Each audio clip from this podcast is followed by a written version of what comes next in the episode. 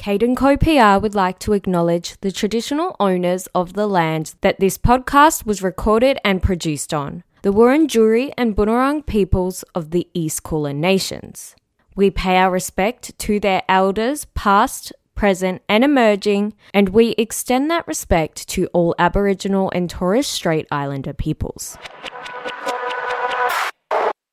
Welcome to The Press Office with Kate and Co. P R, the podcast that gives you an exclusive and unfiltered look behind the scenes of the Australian media landscape and public relations industry. I'm your host, Marisa Jayne, and if you are dreaming of a career in public relations, are an aspiring journalist, or simply just obsessed with all things digital and traditional media, then this is the podcast for you. Welcome back to another episode of The Press Office with Kate and Co. P R.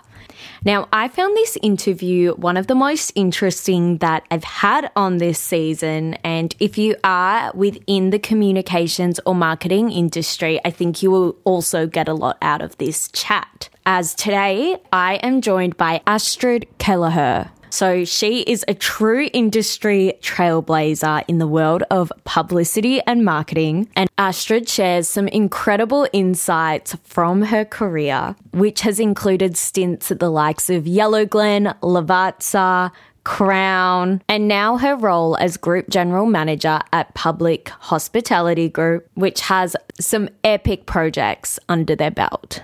Astrid breaks down her experience across a number of key marketing strategies from brand sponsorships and events, gives advice for anyone wanting to join the marketing communications space, and also shares how she keeps on top of all of the trends and what she sees coming up next in the world of marketing. Now let's get on to the interview. Hello, Astrid, and firstly, welcome to The Press Office with Kate and Co. P R. Thank you. Thank you for having me. I'm a little bit excited, and as we were just talking about, it's my first podcast, so I'm, I'm excited, but I'm, uh, yeah, we'll see how this goes. I'm sure you'll be wonderful. As I said, it's so weird being on like the other end of like the firing of questions, but you'll be fine. You've got this. Thank you. Okay, let's just dive straight on into it. And I was hoping that you could tell me all about your journey into the world of communications and how you first got started in the industry. Definitely. So I did a Bachelor of Business majoring in marketing in South Australia. I went straight from that into the wine industry and worked in the wine industry at Hardy Wine Company for a couple of years in, in more of a trade marketing type role, which I think was was probably the best way to start in marketing. Really understood what was what was happening at, I guess, the, the business and the consumer level. Travelled around Australia, really, really had, a, I, I guess, a really good couple of years there, and then went from there to Foster's Group, which at the time was Foster's and Treasury, so the wine business and the beer business. Um, and so worked with them, um, again, on the wine side of the business, and then within twelve months they'd promoted and moved me off, off to Melbourne. So was in the head office for Treasury Wine Estates and worked again um, across some of the sort of really cool, interesting brands that I had. So Rosemount I worked on, Lindemans I worked on back at the time, um, and again worked in the sort of full gamut of, of experiential brand marketing, trade marketing, et cetera. That was probably the really strong chunk of my career. I had a great time at Treasury Wine Estates. I was there for, for eight years and I think I really enjoyed any opportunity that was put in front of me. I was very, very lucky. Probably every twelve or eighteen months I was promoted and put into the next role. So I got to know all types of the business. I worked on regional roles. I worked on domestic roles. So I had a bit of exposure to most of the different wine portfolios. And then from there, obviously, that's sort of, I guess, probably the latter part of my career bounce. But I think getting into the industry, I, I'd always really felt that marketing comms was something that I was super interested in. So that was sort of my natural progression. I think being a South Australian where the wine industry is so prevalent, it's probably natural that I ended up in alcohol. But yeah, that's that's how I kicked off. That is such a cool career journey. And you are now Group General Manager of Marketing and Communications at Public Hospitality Group. And we certainly will be touching on your current role shortly. But first, as you have mentioned, you have had some coveted roles and, you know, the likes of Yellowglen, Treasury Wine Estate, Crown and Lavazza. What has been some career highlights for you? Good question. Good question. I think Treasury, for me, the last role that I ha- had, I was head of brand for sparkling and champagne category. So Yellowglen, as you noticed, or as you noted, was uh, the key brand that I looked after. Angus McPherson at the time, who was the managing director for Australia, came to me and, and said, I really need you to help to help revive this brand um, and really bring it back to its former glory. So, you you know, those of you who aren't too old will probably remember the, the time of the bubbly girl. And Yellowglen, when I guess I was given it, was very much in decline and was really affecting the performance across the whole business. So that for me, I guess, was probably a really good fit for me. I, I love I love being given a problem and something to fix. And I think Yellowglen was a real career highlight for me because, A, there was really nothing that I could do that was going to make the decline worse than what it was currently doing. So to be able to get in there with really fresh eyes and look and look at every sort of touch point of the brand um, and understand how consumers were engaging with it. We had a lot of consumers at the time that were aging with the brand and were probably moving on to different different brands. So the time, I guess, was there for us to be able to recruit new and younger consumers into the brand. So Samantha Wills was signed as the brand ambassador. I can't take complete credit for Samantha Wills. That that that was in motion as I came in. But, um, yeah, being able to take the partnership with Samantha and and bring it into something that it ended up being, which was she was the ambassador of the brand, she was the face of the brand, and she also worked really closely with myself and the broader team around a lot of limited edition bottles, which, as you can imagine, had all of the P R legs and, and social legs that we could take it to market, which was really, really exciting. So, and Samantha, still to this day, I call her a friend. She's a terrific um, ambassador for women, but she's also a terrific brand creative. And I think being able to work with a, a true creative like like Samantha was was probably a career highlight for me, um, and what you can take away from a brain like Samantha um, is pretty key. So I think that was definitely a career highlight, and and I, I do walk away from Yellowglen and, and was really proud of the couple of years that I looked after Yellowglen and obviously handed it on to the next custodian. But yeah, definitely Yellowglen at Treasury was a big highlight. I think probably more more recently with Lavazza was probably the next role, and there was a lot of great highlights with Lavazza. So the context of Lavazza was the Lavazza family initially wanted to launch their own Australian head office. They'd always sold through a distributor. And so they went they went across through Michael Page and selected a number of people to come and be, I guess, part of the primary head office for Australia. And I was luckily one of those people that, that was contacted and, and took that role on. And I think the launch of Lavazza into Australia in its full glory with the support of the Lavazza family was pretty incredible. It was a crazy time. I was flying back and forth to, to Italy all the time, spending a lot of time in Torino and working a lot of the sort of the key and major sponsorships. Sponsorships was a major platform for Lavazza at the time. So the Australian Open was a, a really key highlight of the career and everything that came with that. So a major activation on course. We did social activations. We did paid media. We did a huge amount of P R around and, and a selection of really great ambassadors. And, you know, and I guess the, the coverage and the amplification of that is, again, something that I'm really, really proud of. So I think that was probably another career highlight. And then uh, I guess most recently would be the launch of Crown Sydney. So Crown Sydney was was a, a really big baby for so many of us that worked at Crown over that period, and particularly during COVID, it gave all of us something in lockdown to be working on that was really strategic and really interesting and really, really exciting, um, and be able to see something not only being built um, in terms of it physically being built, obviously down in Barangaroo, but also in the behind the scenes building, the staff, the brand, the every single um, F and B concept that went in there, from, you know, Amare to through to Woodcut to the extension of Nobu into there. So I think that was that was another really, really amazing career highlight. And I think from a to be a commercial marketer that can work with the calibre of people that were working on that project, and that's everyone from the projects team to the C E O and Peter Crinus to uh, Chief Marketing Officer. Yeah, it's it's definitely something as a collective that I think everyone looks back on and thinks it was a really great success. So yeah, so that would probably be my three three main career highlights, but I'm, I'm sure there's probably others, I guess, over the over the many, many years. It's funny, every single one of those like campaigns that you've mentioned, I know so much about because they're held up to such high standard in like the marketing and comms world. I think Yellowglen is a campaign that I remember really vividly. I remember like I must have been I was of the drinking age, but I was quite young. I must have been like twenty. And I remember collecting the Samantha Wills bottles because I loved her too. And I would like always get her jewelry for my birthday. So that is such a cool alignment as well. And especially to the social media events that you did with Yellowglen. I remember them being all over my Instagram, and at the time, which now sounds like a no-brainer, including social media in your marketing campaign. But at the time, that was pretty groundbreaking. Do you have any kind of insights into your process of working with influencers so early in the game? Yeah, I think it's, I think it's probably a good point, and I look back and and it was really when Instagram was taking off, uh, and I, and I think Samantha as a talent and you know her values very much aligned with Yellowglen, and so I think one of the reasons that that campaign was so successful was the authenticity behind what Yellowglen was all about, which was that uplift moment, that moment of girls coming together and sharing that really sort of special moment. And Samantha at the time and still to this day really speaks to the empowerment of women and the celebration of women. And, and you know, Samantha obviously is, is so talented from a creative perspective and obviously so astute from a business perspective, but she's also gorgeous inside and out. And like I'll, I'll never forget we were on the we were on the photo shoot, and it was Scott Eller's campaign. He was he was the photographer on it. We had hair and makeup, obviously, and it was a really, really tight crew, actually, given the size of the campaign.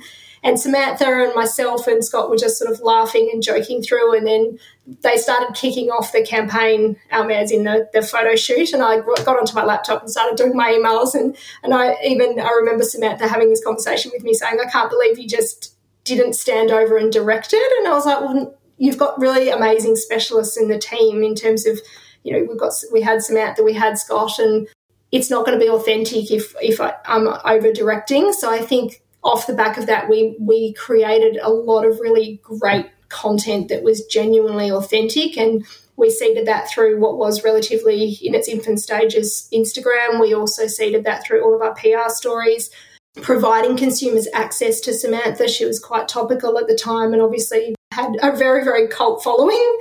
So doing all of those social media events was a, was something that felt really right about her launching those bottles and, and spending time with her consumers.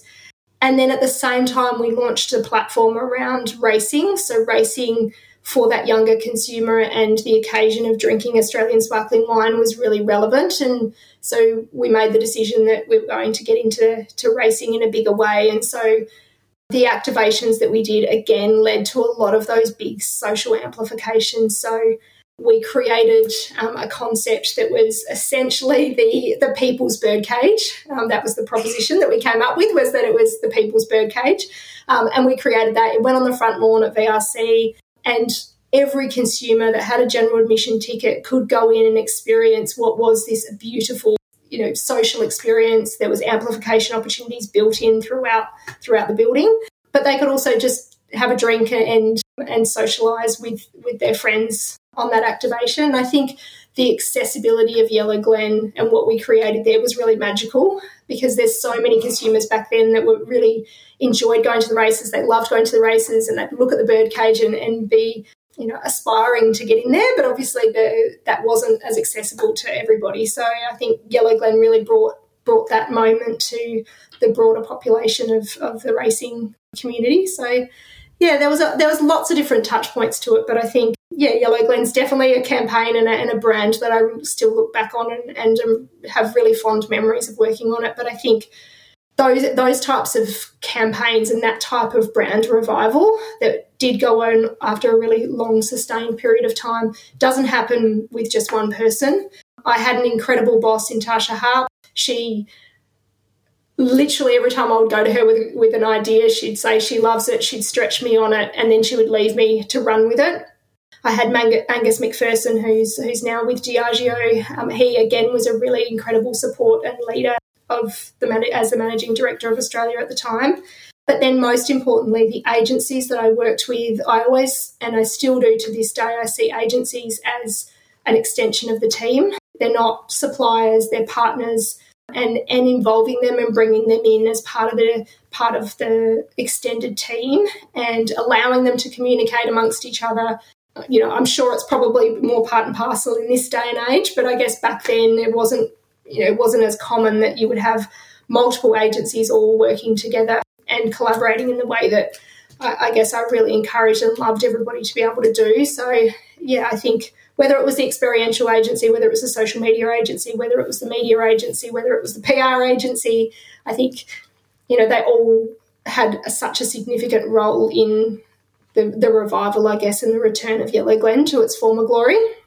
And I, I did want to ask you about all about the events, because obviously, you know, you had Yellowglen and the Melbourne Cup Carnival, and then you also touched on Lavazza with the Australian Open, another iconic partnership. Why do you think that these like experiential marketing and events are so important for brands, and when is it appropriate for a brand to be looking at such a big, not necessarily sports, but a big sponsorship such as those?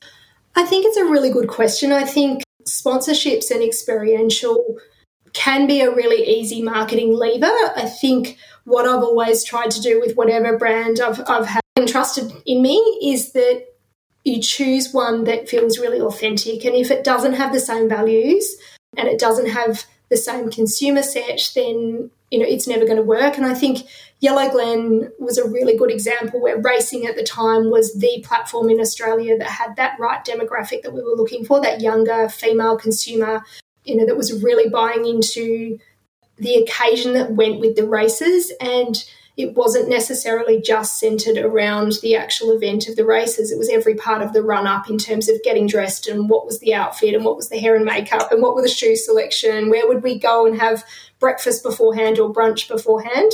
So I think that was a really obvious fit. I think Lavazza, we had a range of different sponsorships in Australia, and that was really, again, linked to where the brand was at at the time in terms of really wanting to amplify and make a statement in market. So choosing sponsorships that had the same brand values is really critical. So in terms of the sponsorships that I had at Lavazza at the time, we had the Melbourne Fashion Festival, we had the Australian Open, we had um, Lavazza International Film Festival. There was a couple of others and I can't even think off the top of my head, but we, but all of them had exactly the same brand values. They had the right demographic, and most importantly, I felt with the team that I had in terms of the experiential team and the sponsorship team and the marketing team that we could go in and create something that was really magical and that consumers would remember the product and experience the product in the right way. Melbourne Fashion Festival, for example, one of the big things that we did there was we brought in a bar, um, and it was a coffee-led bar, but we did espresso martinis and we had gorgeous authentic Italian staff that, you know, bantered and flirted and did all of the things that people love about Italy, and really made consumers really enjoy the brand as part of the fashion festival rather than just being, I guess, a transaction or a, you know, a sale moment, which was not what we wanted to create. We wanted to really feel like we were part of the festival. I also brought in a illustrator who was really topical at the time, and she created illustrations based on the fashion show and the fashion designer of the time and Lavazza. So again, just trying to integrate us into the experience in a really authentic way. So I think, yeah, I think experiential has a really great role to play, but authenticity has to be the sort of key pillar. Otherwise it, it, it doesn't come together. I love that you keep touching on authenticity, because that's something that I always come back to as well as a publicist and looking at like talent and ambassadors and influencers to work with. It's always like who actually authentically wants to use the brand or has like touch points with the brand that I'm representing. It's so important. Yeah, definitely. And I, I think we're all... I'm sure we could speak for, for all of us. You know, we all love Instagram and we all spend a lot of time, if we use Instagram as sort of a primary platform, we we can all see through when something's doesn't doesn't feel authentic, or we don't genuinely believe that that person uses that product or or enjoys that experience. So I think the authenticity is absolutely critical, but it's it's critical at every part of the marketing journey, because who who we're targeting or who are who our audience is, you know, they, they're looking for authenticity in their brands that they choose. And, and there's so many brands in the market now that if you can't deliver that, there's another brand that can. I could not agree more. Okay, now let's transport to today. So you are currently the Group General Manager of Marketing and Communications Public Hospitality Group. Could you give us an overview of what your responsibilities are in this position and what a typical day looks like for you. Okay. Uh, there is there is definitely no such thing as a typical day, but I will um, I'll try and paint the picture as much as I can. Uh, so my my role, Public Hospitality, is is part of Jagger Group. So it's a private equity business. We own a number of physical assets across Australia, generally larger footprint sites. So they can be hotels, or they could be empty blocks of land, or they could be essentially developments that we want to commercialise into a into an asset. My day-to-day role really does range. Um, some days I'm very much working with my team and, and managing and, and leading the team that I've got and working towards sort of more commercialised planning. I also work really closely with John, who's our executive chairman across the group, on commercialisation of assets. So that might be looking at an a asset that we've just purchased. What's the demographic of the um, the area? What's the opportunity internationally and domestically for, for that particular asset? And how do we create a concept? And whether that be a boutique hotel, or whether that be a rooftop bar, or whether that be a brand collab, what should we do with that asset that's going to be the right thing for Public um, as a brand, but also the right thing for the community and the actual site? And then really taking that to market, and my team are really there to to help bring that to market. We're really also lucky.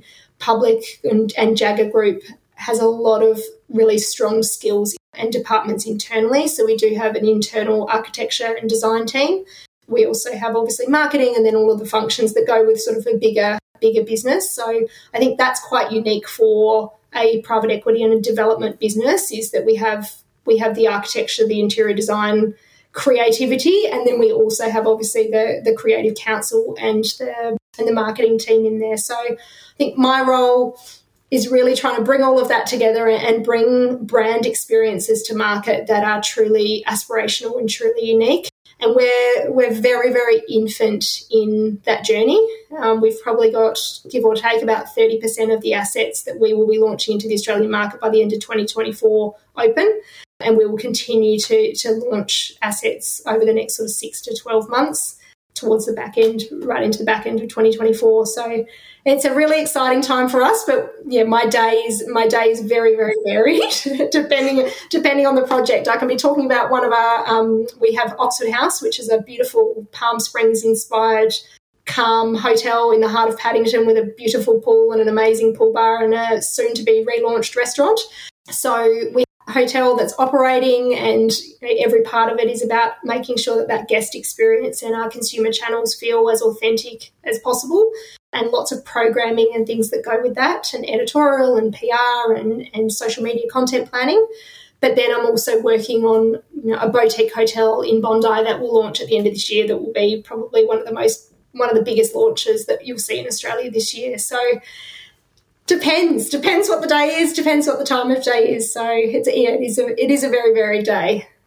I wanted to touch on Oxford House in particular because I recently was enjoying some cocktails poolside there. It's such a beautiful hotel. What what does your team actually look after? Is it designing those experiences and going, okay, this is what a consumer would want, who's staying here or who's visiting for the evening? So, yeah, what does your role look like? Very good question. So we um, we have an interior design um, and architectural team. So they are, were very much responsible for what you physically see. Obviously, in collaboration with John, who's our executive chairman, is very, very um, globally travelled. Um, his fiancée is actually is based in the U S, so he travels a lot, and he's he's constantly looking at inspiration and coming back with ideas. And I think his idea of creating that asset into an oasis in the heart of Paddington was quite unique, and it still is quite unique. There really isn't another hotel in Sydney like it. And I think that that vision was obviously there and on the journey, um, and my team's role as part of that is to create the brand identity that sits behind it.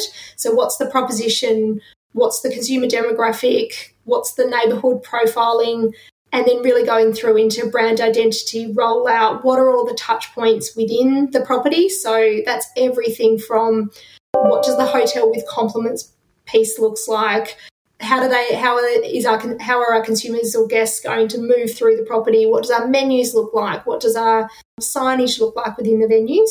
What do the robes look like? What do the slippers look like? All of those types of things my team will work with the operations team on.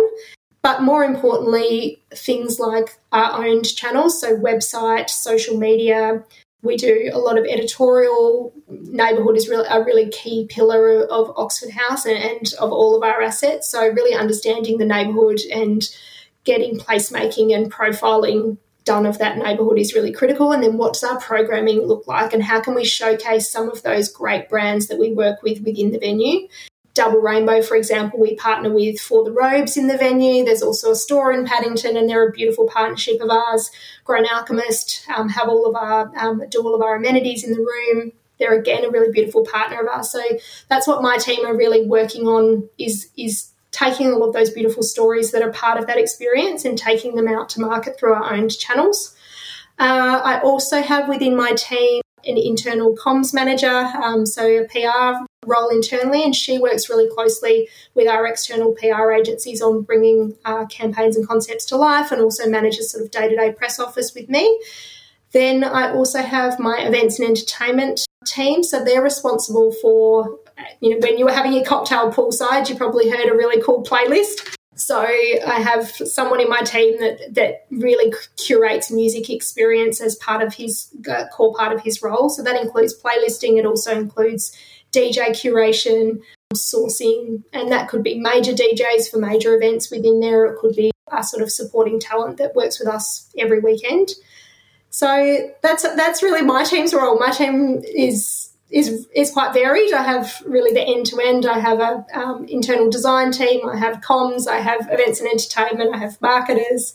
Um, so really, yeah, we, we sort of touch every part of that guest experience, but very much in collaboration with our operations team and also the, the interior design and architectural team to make sure that the whole thing comes together as, as a beautiful holistic asset.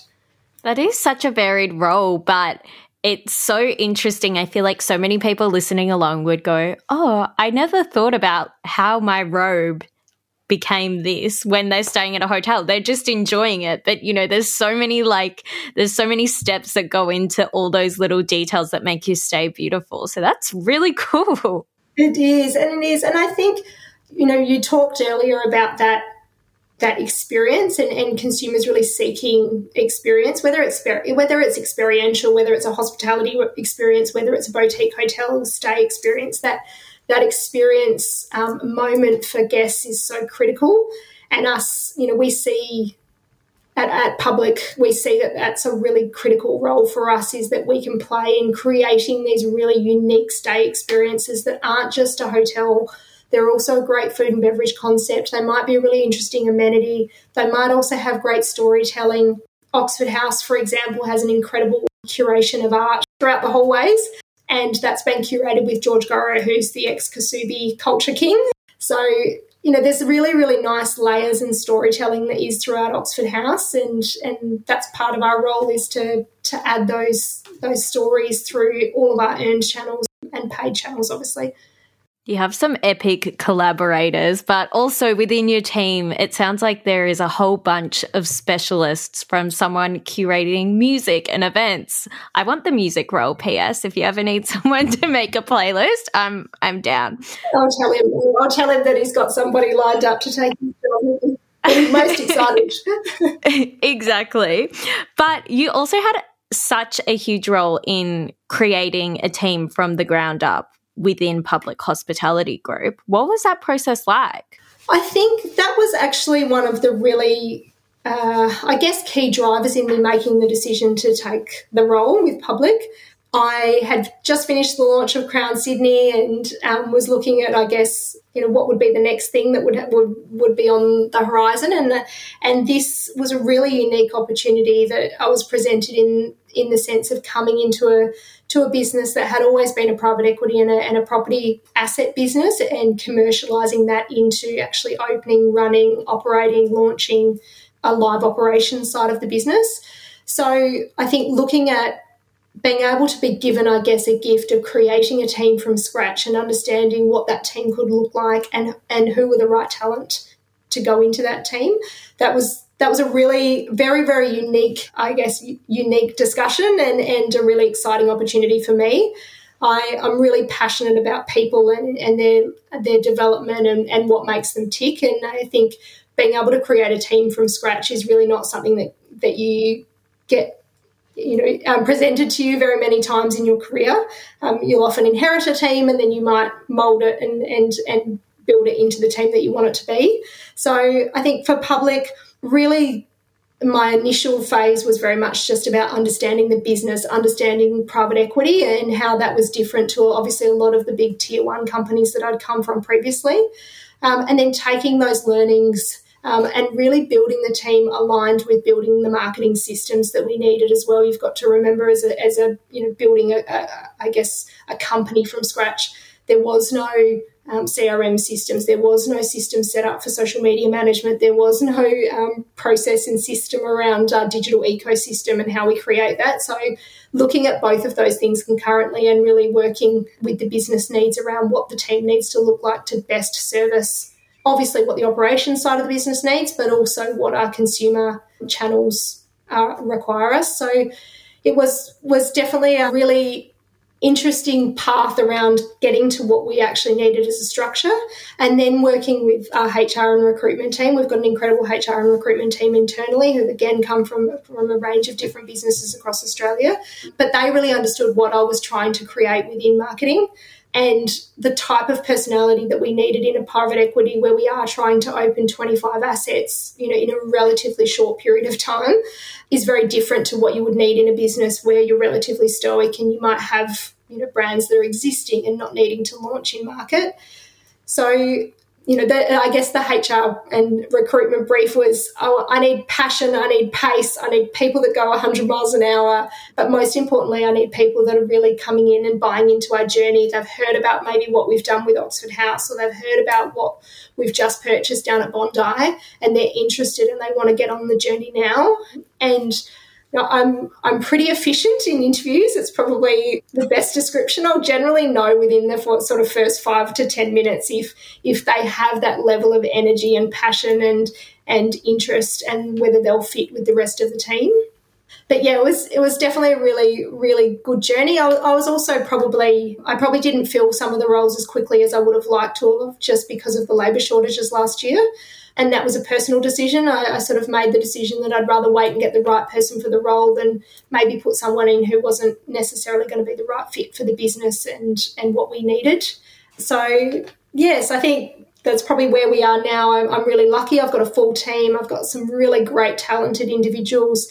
And I think most importantly, I've managed to pull a jigsaw, I guess, together where they do bounce off of each other, they do stretch each other, but most importantly, they're really supportive of each other and they've got a really nice culture. And I think that's really critical, because if they enjoy who they work with and they enjoy what they're doing, that's really half the battle. And so, you know, my role within that is really just to push and stretch them and, and get them to think about some of the tasks that we've got at hand, but also get them into, make them really tight commercial marketers. And that's that's my role, my role within it. We'll see. We're we're we're on the journey. We're definitely we're definitely not at our destination yet, but we're on the journey. And yeah, I'm I'm very lucky with the team that I've got. They're they're a great bunch of, of guys and girls, and yeah, I'm lucky. As someone who is making the hiring decisions, and you say, you know, within ten minutes whether you're going to hire someone or not, how can someone in the marketing, P R, communications industry put their best step forward in an interview and not flop out in the first ten minutes? It's a really good question. Um, I think I think it it starts probably. To be fair, it starts well prior to the actual interview. I think every engagement that you have with the recruitment process, um, whether it be the professionalism of emails, whether it be the follow-up, whether it be the arrival at the interview, you know, at an at adequate time beforehand, and coming prepared to that interview, and manners and all of those types of things, every, every touch point, I guess, of the interview process is is, I guess, considered. So I think that's probably what I would say to any candidate is it's it's you know it, it's thinking about how you can be perceived through the process, because I'm not a specialist in recruitment. You know, I obviously know what I want from a from a team perspective, but I have an uh, incredible, her name's Hannah. She's an incredible recruiter. She worked with me throughout the whole process of recruiting the team, and her opinion and her interactions through that recruitment process right up to the interview, her and I discussed, we talked about, we talked about her impression, we talked about um, obviously my interview. So I think that's probably a, a key consideration. And then I think in terms of coming to the actual interview, knowing knowing where you're interviewing. And I think, you know, for us as a as a relatively um, new brand to the Australian market, it wasn't necessarily as easy to find things find out things about us online. But there was definitely people and people that are in those roles now who had gone who had made that extra effort to find out about our assets, to go and experience one of you know one of our venues, um, and and knew the work that we were doing. Um, so they came in very much prepared around enough of a journey, but also came in with lots of questions because it showed that they were really interested and passionate about what we were doing and knew that they couldn't find out a lot about us online, which was relatively intentional last year.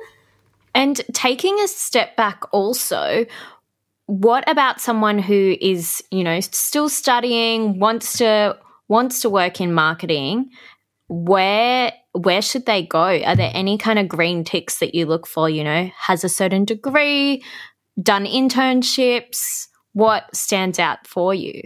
Look, I think I think for me, initiative stands out. I think being able to show that even if you have done an, done a degree, that you've made taken the initiative to go and get some professional and corporate experience, that you're not waiting until you finish a degree and then looking for an internship. There's so many businesses and so many opportunities for you to do a half a day, a full day, two days a week, and really understand and get your feet in the door to understand even just how an office ticks and how um, a marketing team, a bigger marketing team ticks. And it also shows that you're you're happy to sort of learn and, and grow. So I think coming into an interview with you know, that that show, showcasing that level of initiative is, is probably critical. And then also, and I keep saying it, but it is a big thing for me, is just that that passion and energy. You know, it's not something that you can train and, and you know, marketers, you, you can't be a great marketer or you can't be a great comms person if you're not passionate and interested about what you're doing. So, you know, I think... You know, if you look at my career, I've always worked in experience, alcohol, sort of lifestyle consumer products, and that's because that's where my passion is. That's where I'm interested in. I really genuinely enjoy creating great experiences for consumers um, and, and seeing them interact with brands, and I think that's where you do your best work is when you're really interested. So a lot of the questions, and I, and I do drive recruitment nuts, but a lot of the questions I'll ask in interviews aren't necessarily tell me about a time when. Um, that's that's that's not really my – often I'll say talk to me about a typical weekend because it gives me a really good sense of who they are and how they are, how they – you know, what brands they engage with. Do they do they enjoy dining? Do they enjoy going and, and looking at new brands? So, yeah, I think – not saying it's right, it just it's yeah, it, it's what work what works for me, I guess. There's nothing more I hate than the tell me about a time that you've resolved conflict, and I'm like, I'm making this up, and I'm sure you've heard the exact same answer from somebody else. Exactly, exactly. And I, I do find that a lot of those hard skills that you're talking about, they will come out naturally through an interview anyway. Like you'll naturally talk about challenging moments. You'll naturally talk about those things. I think if you can have a really informal discussion that does talk about, does cover their experiences, but also gives you a really good lens of who they are as a person and what makes them tick and what they're interested in. I'll often ask, one of my other questions I'll always ask is, what do you like about your current boss and what do you not like? And again, there's no right or wrong answer. It, and it's literally just so I can understand what pushes them and drives them. So yeah, I, I'm I'm definitely not the not the not the typical interviewer, but um, yeah, it it seems to work. It seems to be able to get out of people what what I need to understand who they are and and where they may fit. And and that's the other thing. And there's so many times when you're in an interview process where you might be talking to someone about a particular role and you actually, as you get to know them, you understand that they may be perfect for another role that might be coming up in a month or two months or three months. Um, and you'll only, you'll only be able to unpack that if you have a really great conversation with them about what really interests them and, and where, where their skill sets are. Well, it sounds like you have built a very strong team, so it looks like you're doing something right. Now, while I have you, and before we get on to the quickfire questions, one thing that I am desperate to pick your brain about is how do you stay updated with the latest trends and developments in the field of marketing? Are there any kind of re- specific resources that you go to? Because even in my mind, I'm thinking, you know, five years ago when I started my career, I had no idea what TikTok was because it didn't exist. I think it's a really good question, and I think there's not I wouldn't I definitely wouldn't say there's one source of education or development or learning that I go to. It really depends on I'm probably the, the my worst critic in terms of I'm constantly looking at the areas that I think I need to develop in, or I might have you know, an employee that I think I need to, or a team, or someone in my team that I might have an area where I need to push or stretch them on. And I'll generally go looking for a resource or, or a specialist or someone in that particular area based on what I've got going on. So I think, you know, obviously there's things like TED Talks and podcasts. There's a really great podcast that I still love to this day and I go back and listen to sometimes um, from, is the author that wrote Who Stole My Mojo, um, and he has a podcast called Who Stole My Mojo, and he will have a lot of people come on to that show on different topics, and that could be time management, it could be it could be a leadership series, et cetera. So for me, it's a lot more ad hoc, just based on, you know, like you talk about TikTok. I don't understand TikTok. Well, I, I understand it enough, but I don't understand it enough is probably the probably the right way. Um, and so it's a really topical thing at the moment. So right now we've got a couple of um, TikTok specialists and account managers that are coming into Public to spend time with my entire team and myself and get us keep evolving and keep educating us on, on TikTok as it evolves, because it's such a new platform for everyone. You know, I think people that are using it really successfully at the moment are uh, individuals, but how do businesses catch up and how do businesses make that platform relevant for them? I think that's a really topical thing at the moment. It's certainly topical for us. And so all we can do is reach out to the people that know more about it than we do um, and get them to come in and talk to us about it. Yeah, so I think yeah, it No, none of us know everything, and I think constantly looking for, for new inspiration and new ideas is is part and parcel of being a marketer, because the way that I was marketing twenty years ago is the, is very different to the way that we do marketing now. And looking ahead, are there any kind of trends that you see emerging, or do you know what's coming next in the world of marketing? Look, I think performance marketing at the moment is something that is obviously, you know, where a lot of our investment is at the moment, and particularly in my industry where, where we are, performance marketing is really critical for us to be able to, to deliver our guest experiences and, and hotels, boutique hotels in particular. So I think con- continuing to learn and evolve and, and understand the reporting and understand the dynamics behind that is, is really critical.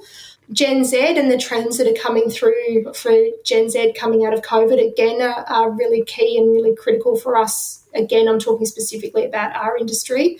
You know, they're looking for more moments and experiences in F and B and less so than materialistic um, items as opposed to a couple of years ago. And I think for, for us in particular, that's a trend that's really of interest for us, and it means that the the collaborations and the partners and the brands that we work with are really critical for that. One of the things you sort of mentioned earlier was us around partnerships, and I think that's a really strong ethos, not only for me and my team, but also for Public as a whole. We know we don't know everything. We don't do everything internally. We have a great team, obviously, internally, but we collaborate with, obviously, our agencies. But from a creative perspective, if you've read anything about us, we've just um, recently purchased the Maybe Sammy Group because they are the best drink specialists in Australia. We've just signed Clayton Wells as our culinary creative ambassador. He works with us now on all of our creative and F and B concepts because he's the guru in all things food, um, and we want him to work with all of our incredible in-house um, talent. So we've got great head chefs in all of our venues. We've got an amazing um, chef director in Nick Malouk, and he'll work with the team on that.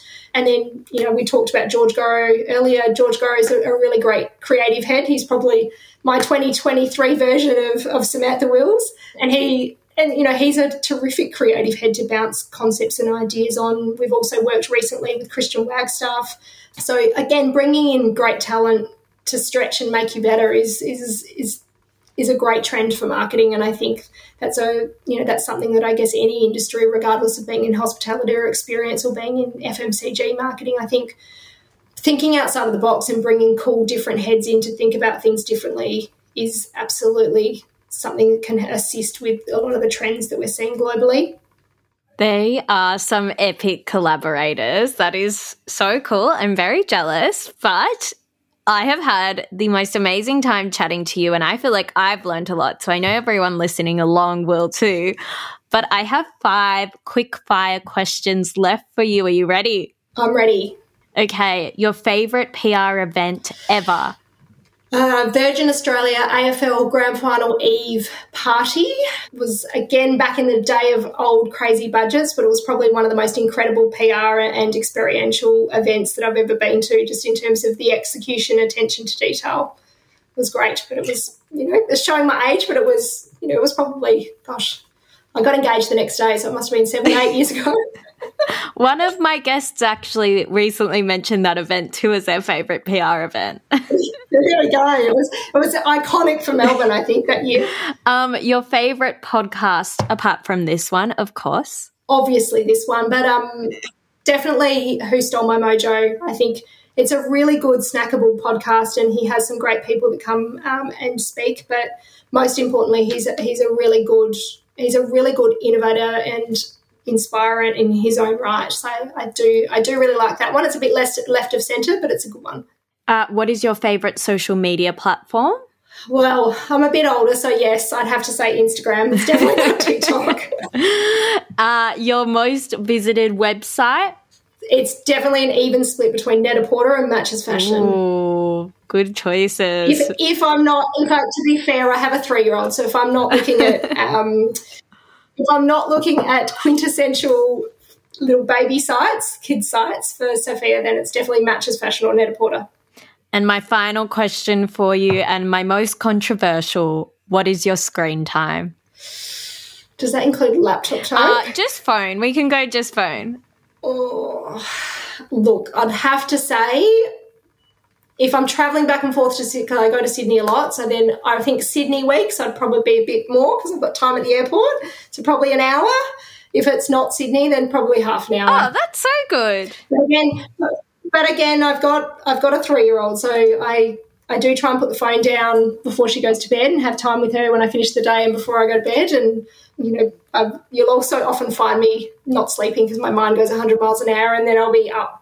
And it probably might be two hours, so that's probably not a short answer, but probably too much is probably the best description. I think everyone's is too much. Well, anyway, thank you so much for joining me. I beyond appreciate your time, and you have been such a pleasure to chat to. Thank you so much, Marisa. Thanks for having me. Thank you for listening to The Press Office with Kate and Co P R. Please subscribe, rate and review via your favourite podcast app, and please give us a follow, like and share on Instagram at Kate Co P R.